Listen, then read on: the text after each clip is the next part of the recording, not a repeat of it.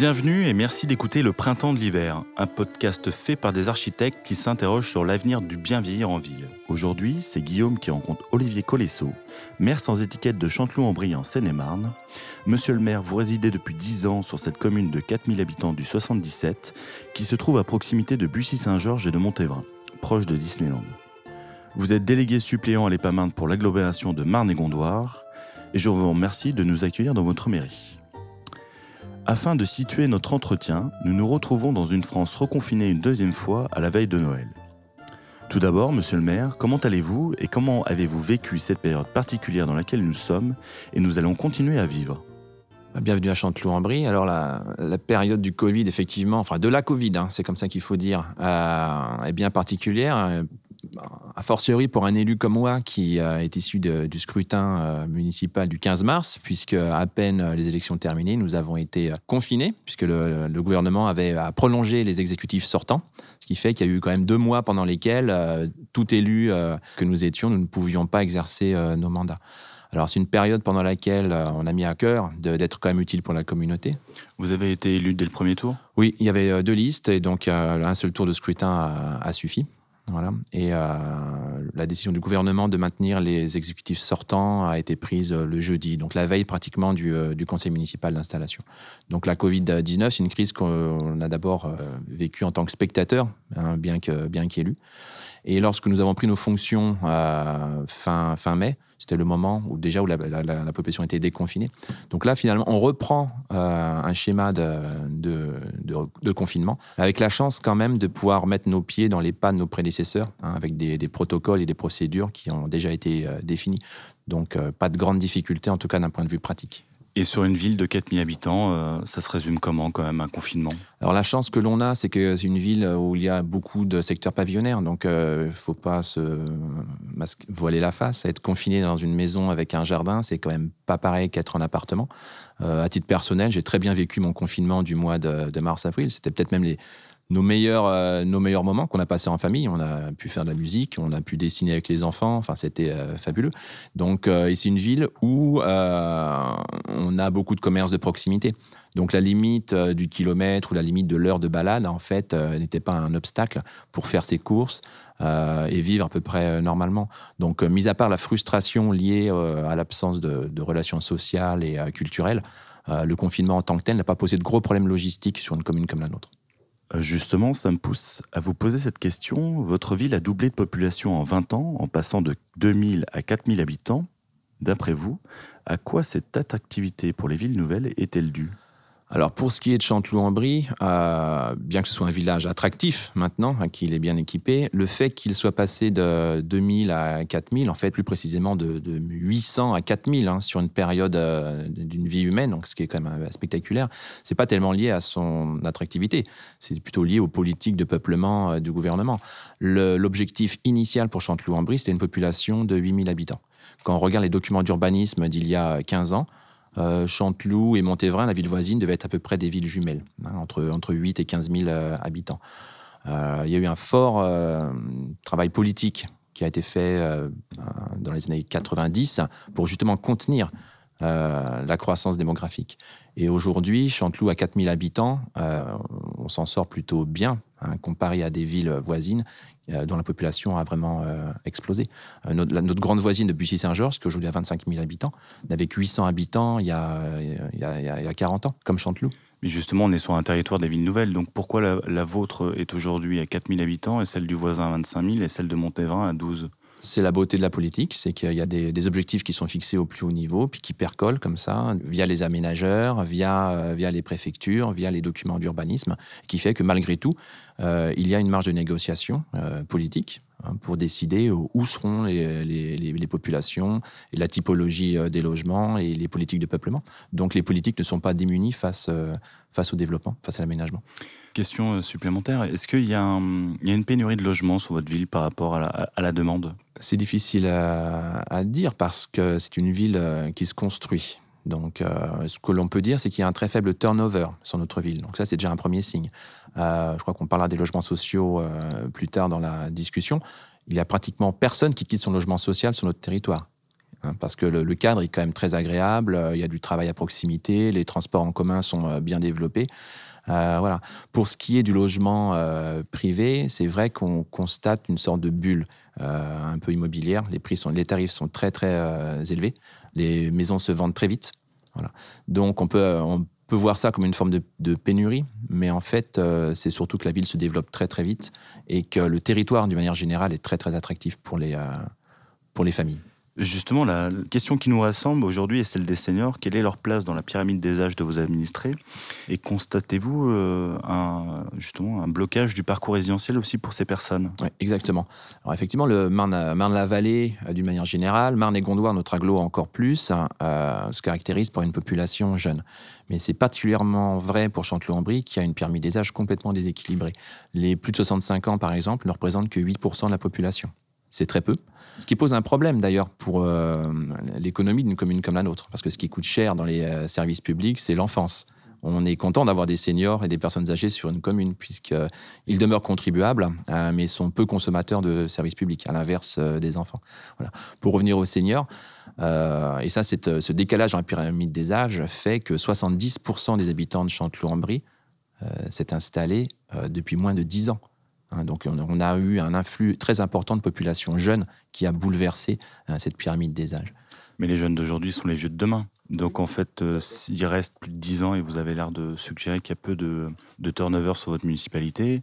Euh, toutes ces populations qui a 50 ans aujourd'hui, on aura 65 ans, bien évidemment, dans, 15 ans. Et, ces besoins ont sûrement Absolument. Et c'est là euh, qu'on fait le lien avec la deuxième partie de votre question sur le parcours résidentiel. Euh, effectivement, quand les aménageurs euh, mettent du logement sur des communes comme les nôtres, hein, ils pensent aux familles, pensent aux étudiants parfois, pensent aux jeunes couples en, construction, mais oublient les seniors, parce que les seniors sont en général déjà logés et ne sont pas dans une dynamique sociale. Ils ne sont pas à, à la recherche d'emploi dans d'autres régions, sont moins mobiles. En revanche, euh, les seniors, en tout cas sur une commune comme la nôtre, occupent très vite des logements qui sont surdimensionnés pour leur style de vie. Ils le disent eux-mêmes. Euh, beaucoup de personnes âgées sont dans des, euh, grandes maisons dont les où les enfants sont partis faire leur vie, des grandes maisons qui sont fatigantes à entretenir, coûteuses, plus adaptées vraiment non plus au style de vie d'une personne à partir d'un certain âge. Et toute l'idée du parcours résidentiel des seniors aujourd'hui, c'est de trouver entre euh, ces grands pavillons surdimensionnés et puis les maisons de retraite, euh, un logement adapté à cette catégorie de personnes âgées qui restent quand même euh, autonomes et avec une vie sociale et familiale adaptée. Est-ce que vous avez réfléchi justement à des modèles différents de typologie d'habitat pour ces personnes-là? Je pense par exemple à ce qu'on appelle l'accueil familial, donc c'est avoir un seigneur chez soi, au fait de, de faire du, de la colocation de personnes âgées par exemple, des dispositifs et plus largement, est-ce que vous avez réfléchi à des habitats ou typologies, puisque votre ville est en mouvement et aussi en construction, à venir sur votre territoire pour ces personnes? Alors les solutions comme la colocation ou le partage euh, d'un logement avec euh, différentes, euh, différentes strates d'âge, c'est élégant sur le papier, mais ça se heurte quand même à, des limites culturelles, de, style de vie. On n'a pas forcément envie de vivre avec un étranger. Vous voyez ce que je veux dire? Un étranger à sa famille, je veux dire. Donc faut, ça peut être valable dans certaines circonstances, mais on ne peut pas en faire l'alpha et l'oméga d'une politique de, mobilité euh, euh, pour les personnes âgées. Le problème majeur que l'on rencontre aujourd'hui, c'est que les personnes euh, qui vivent dans des grands pavillons sont prêts à l'abandonner. C'est d'ailleurs un souhait qu'ils formulent clairement, même pas pour se retrouver dans un type 3 au quatrième étage d'un appartement. On peut on peut difficilement quitter euh, une maison avec jardin dans laquelle on a vécu depuis 30 ans pour se retrouver dans un appartement euh, cloîtré. Donc ça, c'est une première chose. Donc il faudrait imaginer des appartements, vraisemblablement, mais avec au moins euh, une belle terrasse ou des ouvertures vers l'extérieur qui, permettent de conserver comme un certain lien avec la nature. Et par ailleurs, le, sel de la vie, ce qui fait l'intérêt de vieillir finalement, c'est d'accueillir chez soi ses enfants, ses petits-enfants, faire les fêtes de famille. Or, les logements qui sont livrés euh, en ce moment sacrifient très facilement euh, les pièces à vivre, euh, le séjour, pour avoir la chambre supplémentaire. Or, ça, c'est des configurations qui ne conviennent pas pour les grands-parents, qui aimeraient recevoir chez eux bah, leur famille pour y organiser des fêtes. Donc, il faudrait imaginer des appartements qui aient peut-être même moins de chambres ou des chambres plus petites, mais une belle pièce à vivre et des ouvertures à l'extérieur pour faire une belle transition entre le pavillon et l'appartement. Vous avez l'air de suggérer que euh, le curseur se déplace entre habiter et partager, c'est-à-dire euh, la chambre vers le, salon, plus ou moins, si je résume.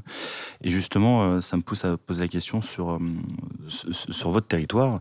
Où est-ce que les personnes âgées se rassemblent? Est-ce que vous constatez des, des us et coutumes, entre guillemets, pour cette population Bon, D'abord, il faut définir ce qu'est une personne âgée. Si on le définit que par l'âge, on se trompe parce qu'en fait, c'est la notion d'autonomie qui, qui prime. Or, euh, on a des personnes jusqu'à 80 ans qui, euh, qui, mènent la même vie que nous, hein, qui font euh, leurs courses, qui participent aux associations. J'ai été longtemps président d'une association sportive sur la, commune. On avait, on avait une, une section de, gymnastique. On accueillait des, gymnastes de, de 20 à, 82 ans, je crois, pour la, plus âgée. Donc, finalement, on n'a pas beaucoup de, seniors qui ne sont pas autonomes. Hein. Et sur une commune comme la nôtre qui est très euh, compacte d'un point de vue urbanistique, hein, euh, la commune couvre à peu près un, kilomètre carré. Voilà. Donc on est toujours à distance de marche finalement des services, du médecin, des courses. Donc il n'y a pas vraiment un style de vie propre euh, aux seniors. Donc en fait, vous êtes la ville du quart d'heure que Paris essaye de, développer. Oui, non, mais c'est exactement ça. Et c'est spectaculaire. Et, ça, bon, c'est lié au développement de, de la ZAC qui a apporté tous les services qui manquaient en fait à, une petite ville comme la nôtre. Justement, expliquez-nous le, projet de cette ZAC du, que vous évoquez du chêne Saint-Fiacre. Qu'est-ce que vous cherchez à développer comme complément de votre ville?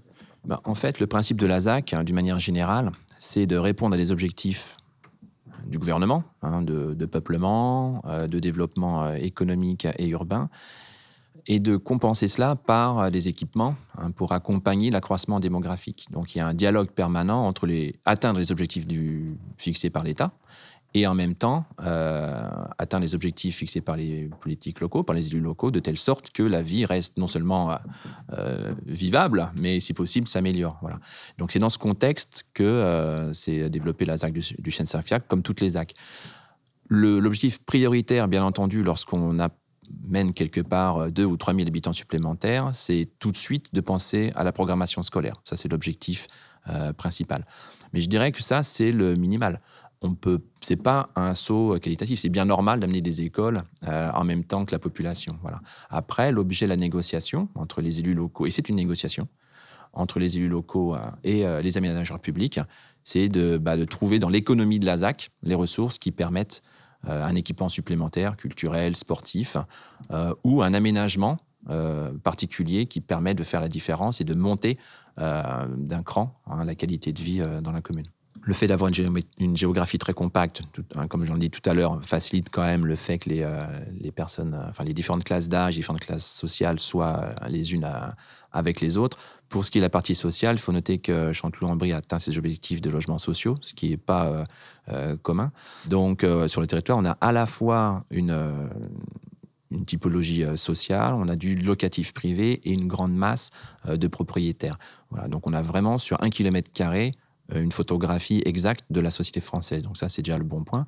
Pour ce qui est de la, de la diversité en ce qui concerne euh, les seniors, le type de, le type de, de solutions qu'on leur offre, euh, eh bien, on a à la fois une, on des résidences pour seniors, donc les gens sont chez eux, mais ils bénéficient de services qui sont associés. On a, une, on a un EHPAD, donc on couvre à peu près toutes les strates euh, de typologie de logement qui peut, être qui peut adresser euh, les seniors. À cette exception, hein, que l'on a euh, évoqué tout à l'heure, de, du dernier logement pour accompagner les seniors dans les 15-20 dernières années d'autonomie, en fait. Hein. Et l'avantage à, déplacer les seniors de leur grand pavillon vide à des logements vraiment adaptés à leur vie, bah, ce serait de remettre aussi sur le marché leur pavillon, et de contribuer encore au maintien de la diversité euh, générationnelle, parce que vous l'avez dit vous-même, les jeunes d'aujourd'hui sont les vieux de demain. Donc, les vieux de demain, il faudra les remplacer par des nouveaux jeunes. Et donc, euh, remettre sur le marché euh, les pavillons aujourd'hui occupés par des seniors, ça permet également d'alimenter les strates plus jeunes de notre population. Et donc, quelle est cette euh, typologie de nouvelle offre que vous avez l'air de suggérer euh, pour les personnes dites autonomes? Alors là, il y a une discussion. Euh, les aménageurs, les urbanistes, les architectes verraient bien des solutions comme on en trouve en Asie, par exemple, avec de, grands condominiums ou des logements, disons, communs, et qui auraient, à l'intérieur de ces logements, des parties qui pourrait être utilisé à tour de rôle par, les, par les habitants. Je m'explique. Vous pourriez très bien imaginer un couple de seniors habiter un appartement sans forcément une grande pièce à vivre, mais euh, pour l'occasion euh, d'un anniversaire ou pour euh, faire une fête de famille, avoir à proximité une salle de réunion, une salle de... En Asie, c'est beaucoup des salles pour chanter, voilà ce genre de choses. Donc ça, c'est un questionnement parce que c'est pas un modèle qui est vraiment développé en France pour l'instant. On le voit beaucoup en Extrême-Orient, on le voit aussi un peu aux Pays-Bas. Je ne sais pas très bien si c'est euh, encore dans les habitudes euh, françaises. Euh, donc ça, c'est plutôt l'optique, disons, des professionnels de la profession. Moi, qui ai un peu les, qui les pieds sur terre, qui suis le maire au contact de, mes administrés, je verrais plutôt quand même la, construction de programmes avec des logements qui disposent de belles, de belles pièces à vivre. Voilà, c'est surtout ça qui manque. Ça n'existe pas aujourd'hui. Qu'est-ce que vous appelez des belles pièces à vivre? C'est par exemple un T2, c'est 9 mètres carrés la chambre, 40 mètres carrés le salon? Bah, bah oui, bah ça, ça n'existe pas, par exemple. 40 mètres carrés de, salon, ça n'existe nulle part. Euh, non, non, puis aussi, il y a aussi, le, aussi le, problème, enfin, je mets des guillemets à problème avec les, aussi les, produits de défiscalisation. C'est-à-dire qu'il y a aussi des, des, contraintes de surface hein, qui font qu'on a facilement intérêt, lorsqu'on est investisseur, à mettre sur le marché des, euh, des produits qui, ont, qui restent dans une enveloppe euh, de surface contrainte. Donc forcément, c'est souvent la pièce à vivre, le séjour qui est sacrifié pour avoir la chambre supplémentaire. Commercialement, c'est plus, euh, c'est plus euh, vendeur.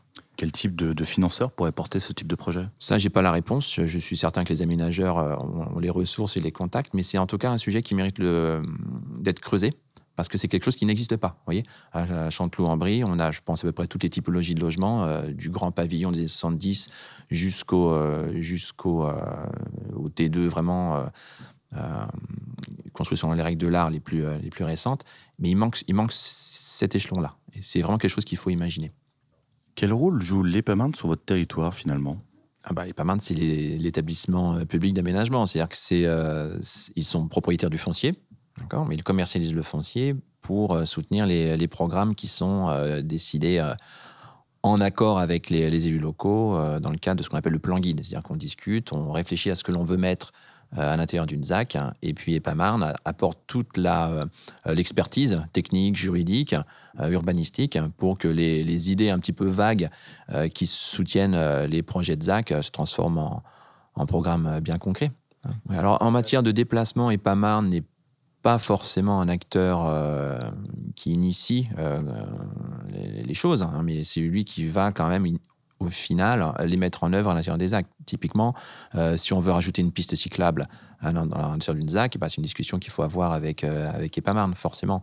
Euh, si on prend l'exemple des pistes cyclables, alors ça nous éloigne un petit peu des seniors, parce que je ne suis pas certain que les seniors se déplacent énormément en vélo. Mais voilà, mais voilà, les pistes cyclables sont souvent empruntables également par les, euh, piétons.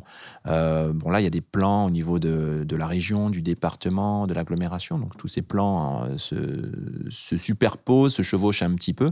Et, euh, mais à la fin, ils doivent être réalisés concrètement. Hein. les, trottoirs doivent être modifiés, les, voiries doivent être adaptées. Et ça, au final, c'est quand même en grande partie les aménageurs qui le réalisent dans le cadre de leur ZAC. Comment arrivez-vous à travailler avec l'EPAMARN et les communes limitrophes pour compléter l'offre sur le territoire? Eh ben En fait, je vais, je vais aborder un sujet euh, désagréable tout de suite. Mais c'est un bon exemple de la façon euh, qu'un élu euh, peut, peut, contribuer en fait à un programme senior. C'est que là, on a parlé des, des, des, logements pour les seniors autonomes, ceux qui deviennent un petit peu moins, donc ils vont aller en résidence euh, adaptée, où ils sont chez eux, mais avec des services euh, associés. Après, il y a, y l'EHPAD, mais après, il y a la dernière demeure. Et ça aussi, il faut en parler. Chanteloup-en-Brie, c'est euh, une commune qui est passée de 1000 habitants à 4000 habitants, qui devrait se stabiliser à un petit peu moins de 5000 habitants, je pense, d'ici une dizaine d'années, lorsque la SAC sera terminée. Mais on a un cimetière qui a été construit dans les années 60 et qui n'a pas, qui pas du tout évolué. Alors, ce n'est pas un sujet agréable, mais quand un, aménageur amène 2000 habitants à un endroit, il pense tout de suite au groupe scolaire. Mais ces enfants d'aujourd'hui, c'est les actifs de demain, c'est les vieux, etc. Et c'est au cimetière que tout ça se terminera. Donc, vous voyez, dans le cadre du plan guide que nous sommes en train d'élaborer avec euh, EPAMARN, j'ai ajouté à l'ordre du jour la question de l'agrandissement et la mise aux normes paysagères, etc., euh, du cimetière. C'est un sujet dont personne n'a envie de parler, mais qui est super important. Il reste trois concessions libres dans le cimetière de Chanteloup-en-Brie. C'est choquant, non? Tous les ans, on relève, on relève des anciennes concessions, etc. On les, les remet. N'empêche que euh, on est sur l'épaisseur du trait. Hein. On a 8-9 décès euh, par an sur la commune. Donc, euh, OK, on trouve toujours où mettre les. où organiser des inhumations. Mais là, on est 4000 habitants avec 70% de gens qui ont, qui ont moins de 50 ans.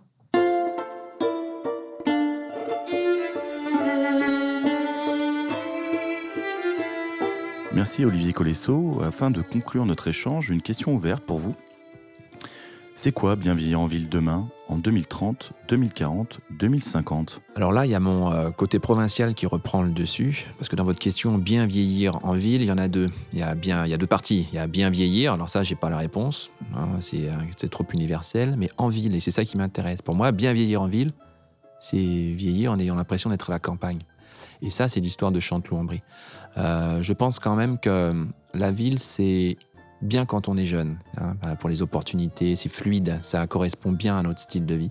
Mais que quand on avance euh, en âge, et ça va plus vite que euh, on imagine, on a besoin de s'ancrer sur des choses un peu pérennes, un peu transverses, et euh, la campagne est beaucoup porteuse de, valeurs qui correspondent à, ce, désir. Et la chance que l'on a à Chanteloup-en-Brie, c'est qu'en fait, on concentre sur un petit territoire euh, les avantages de la ville en termes de, services hein, et en même temps euh, la possibilité de se rattacher à, des, bah, la campagne, à des grands paysages, des belles perspectives. Et je ne suis pas là pour inviter les gens à venir vieillir à Chanteloup-en-Brie, ça aurait aucun sens. mais je pense malgré tout que c'est une ville où il y a des chances de bien vieillir.